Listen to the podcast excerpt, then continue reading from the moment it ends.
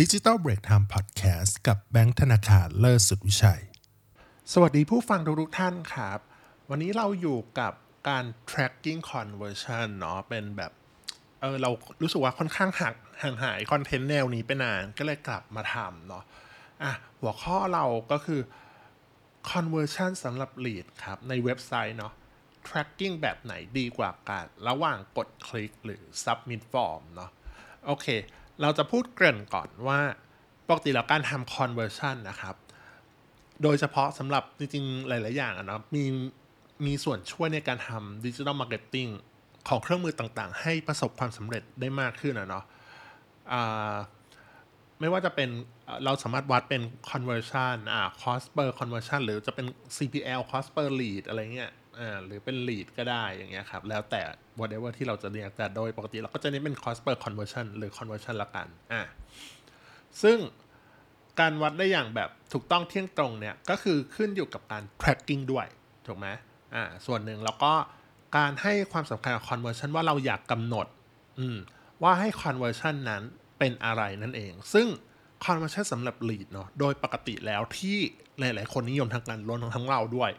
ก็ทำหลายแบบเลยไม่ว่าจะเป็น กดคลิกเพื่อติดต่อ submit form คลิกไปบนไลน์คลิกเบอร์โทรอะไร whatever ก็ว่ากันไป ซึ่งตรงนี้ครับ เป็นเรียกวิธีการ tracking conversion ที่นิยมมากที่สุดอะเนาะอ่าหลาย ๆ แบบคุณอาจจะเคยเห็นนะ เว็บไซต์ขายบ้านขายรถอะไรเงี้ยเพราะว่าเน้น lead เน้นคนลงทะเบียนหรืออะไรเงี้ยอ่า submit form เนี่ยก็ tracking conversion อย่างนี้ได้เนาะ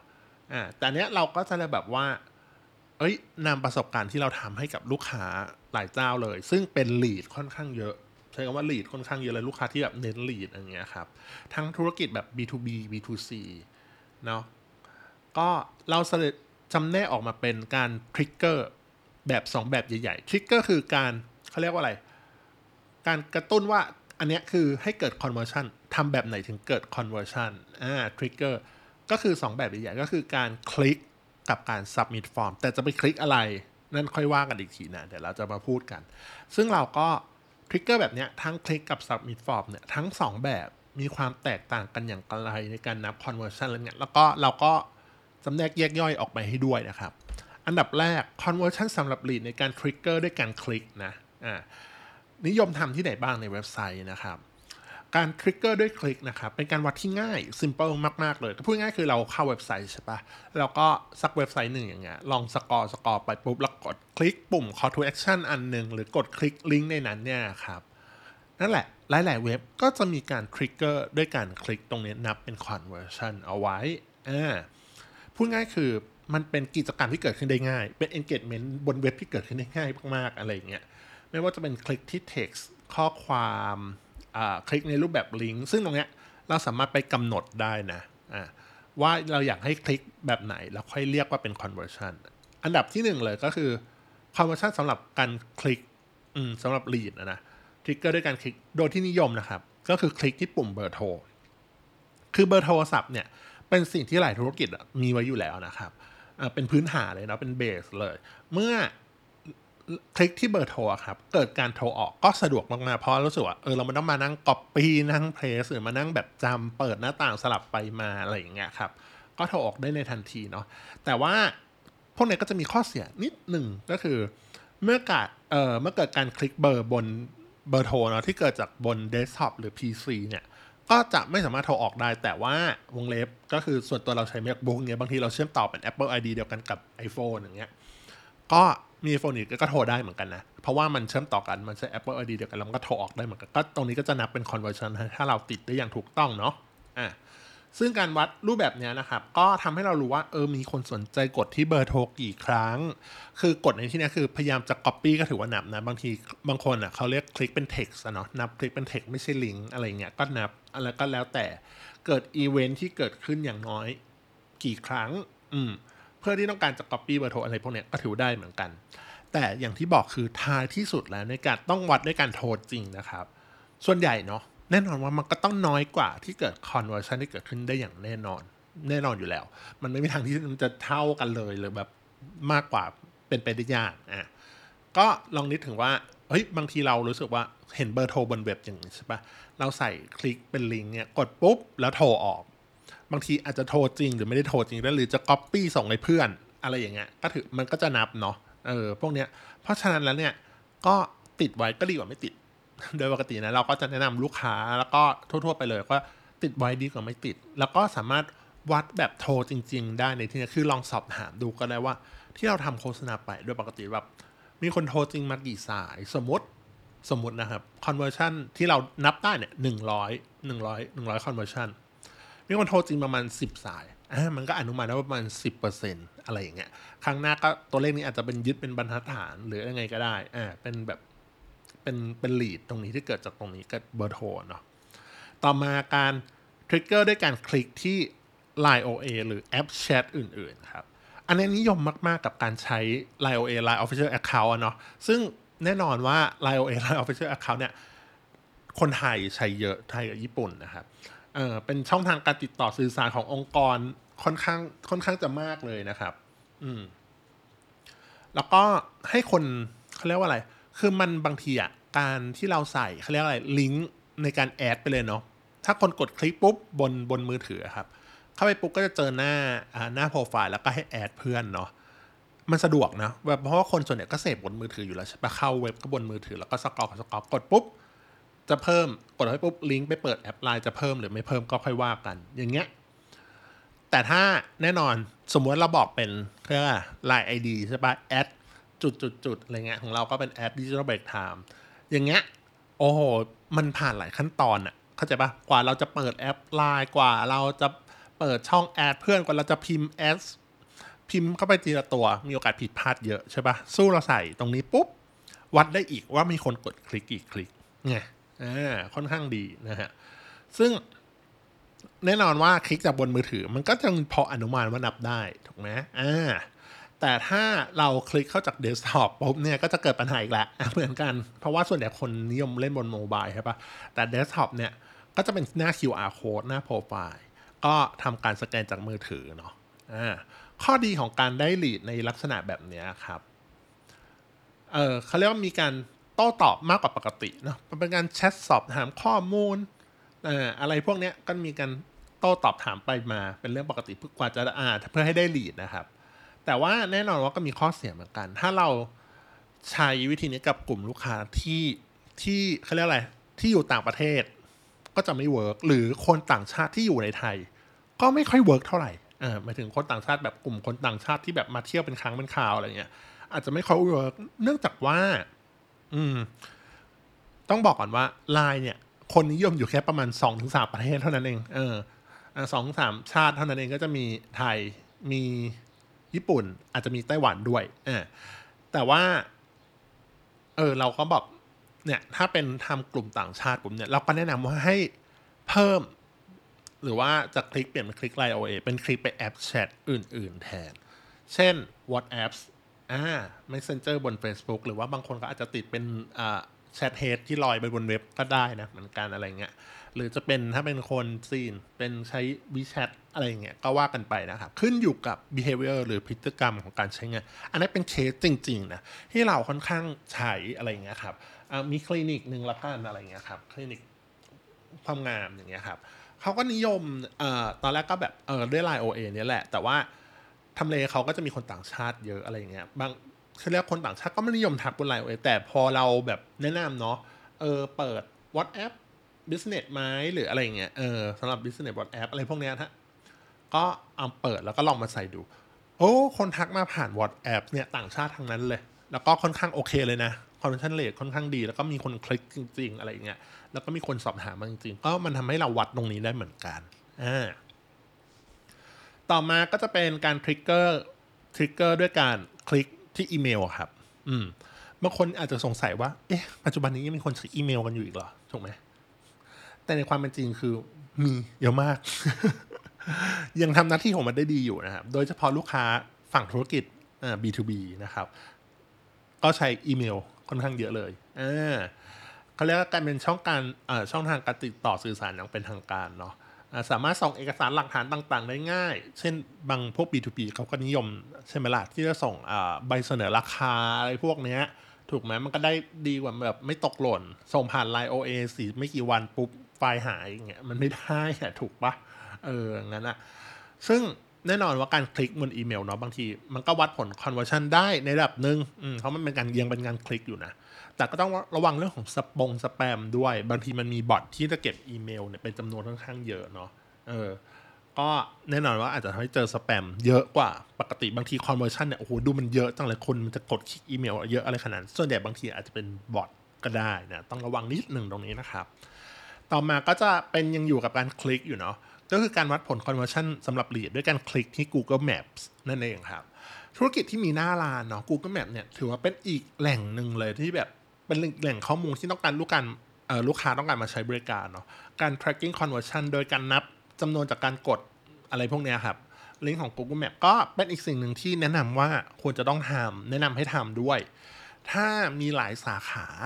สาขาในที่ถ้าแบบไม่ได้เยอะมากนะประมาณหนึ่งก็แบบ2อถึงสามอะไรอาจจะแยก conversion ออกไปด้วยก็ได้แต่ละอันสาขาที่ 1 สาขาที่ 2 สาขาที่ 3 เพราะบางทีเราทำ report หรืออะไรเงี้ยก็จะเหลือเฮ้ยสาขาไหนเป็นที่นิยมมาก ๆ อืม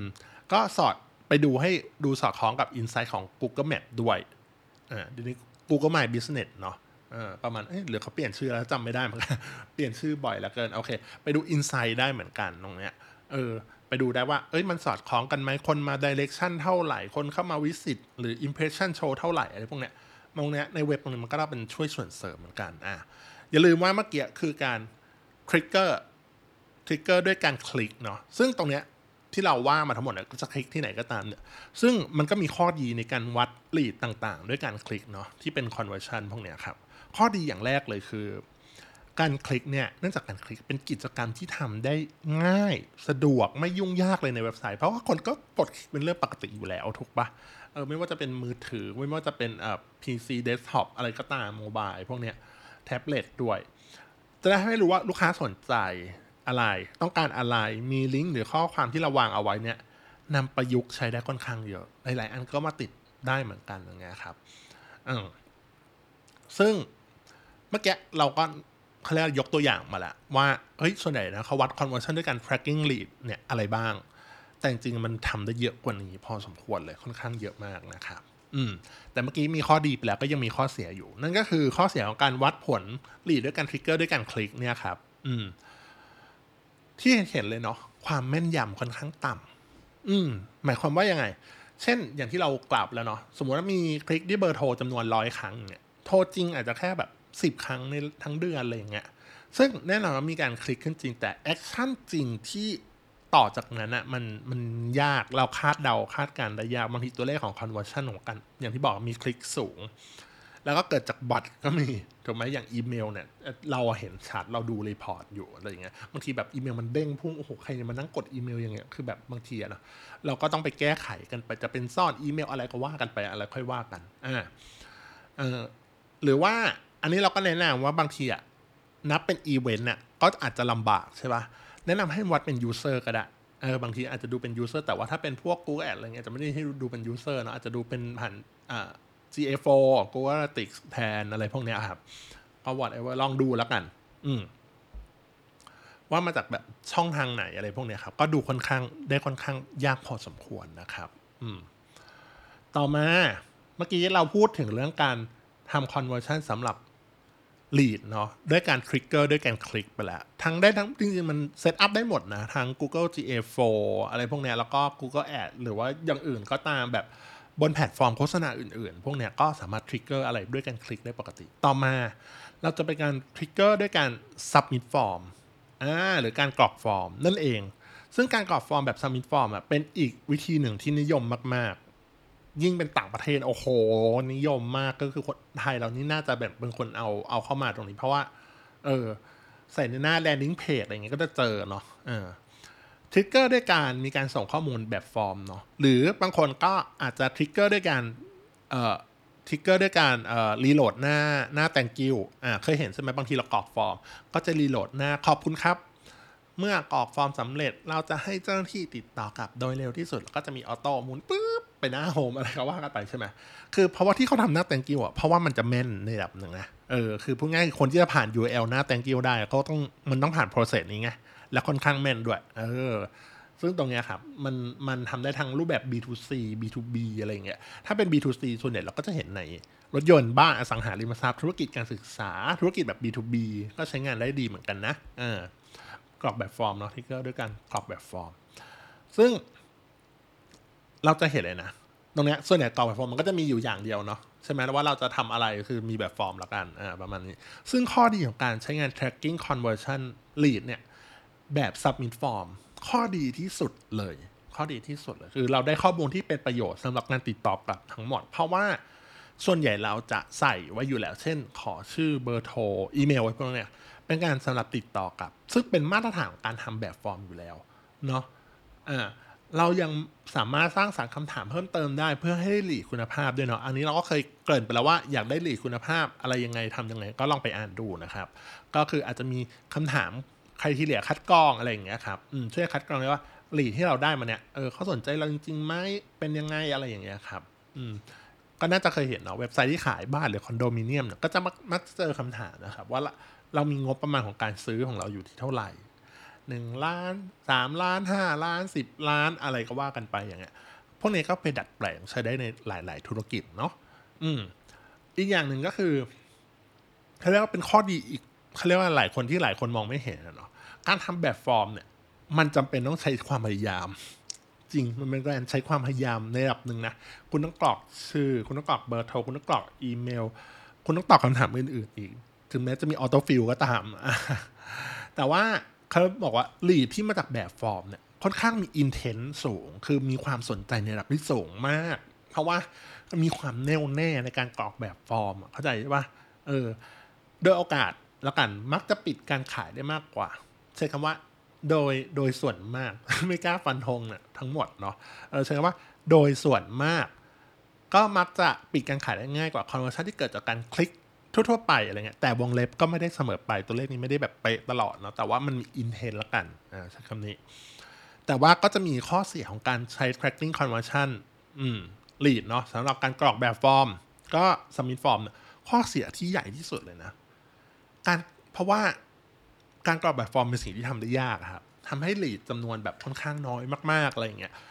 เราก็เลยแบบเออ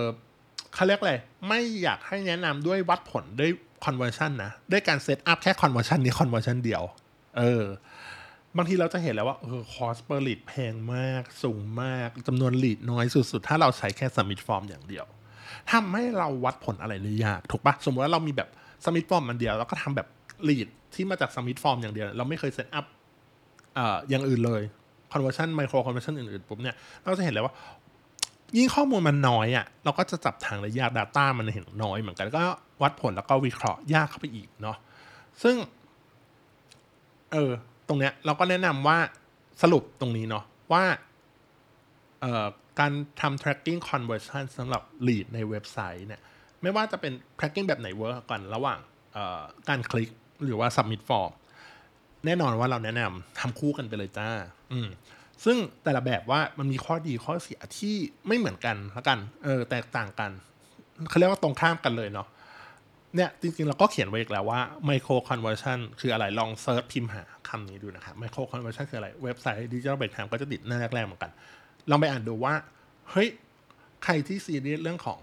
เอ่อ conversion และ lead อะไรพวกเนี้ยครับ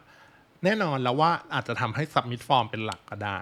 แล้วก็พวก conversion เล็กๆ อย่างการที่เกิดจากการคลิกอะไรพวกเนี้ยครับ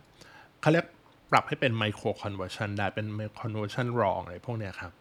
แต่ถ้าใครแบบโอ้โหอยากได้ตัวเลขแบบ conversion จำนวนเยอะๆอะไรเงี้ยแล้วก็เน้นทำให้ conversion ที่เกิดจากการคลิกอะเป็นหลัก แต่ว่าก็อยากให้มี submit form ไปเหมือนกัน เพื่อให้ได้มีคุณภาพเพิ่มมากขึ้นตรงนี้นี่เอง